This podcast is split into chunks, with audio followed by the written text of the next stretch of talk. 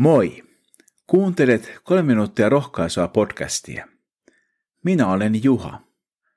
Saamme viettää tämän lyhyen hetken yhdessä. Jumala tahtoo rohkaista sinua. Kuulemme Jumalan sanaa psalmista 69. Pelasta minut Jumala. Vesi on noussut kaulaani saakka. Olen vajonnut pohjattomaan liejuun Jalkani ei tavoita lujaa maata. Olen joutunut vetteen syvyyksiin. Pyörre tempaa minut mukaansa. Minä olen väsynyt huutamaan. Kurkkuni on käheä. Silmäni hämärtyivät, kun odotin sinua, Jumala.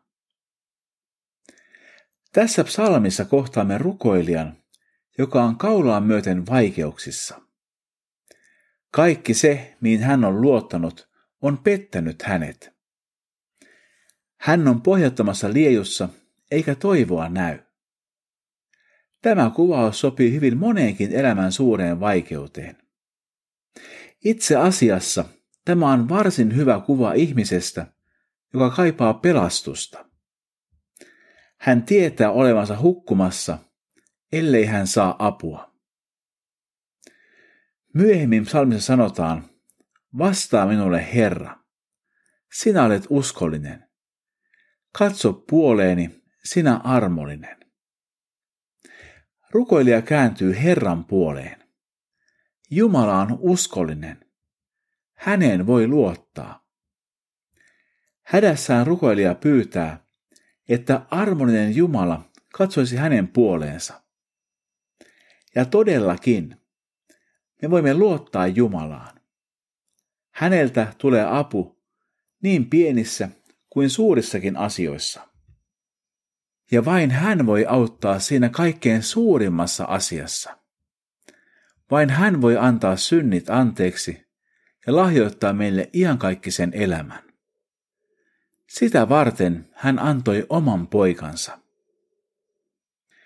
Jakeessa 30 sanotaan, minä olen kurja ja kipua täynnä, mutta sinä, Jumala, autat minut turvaan.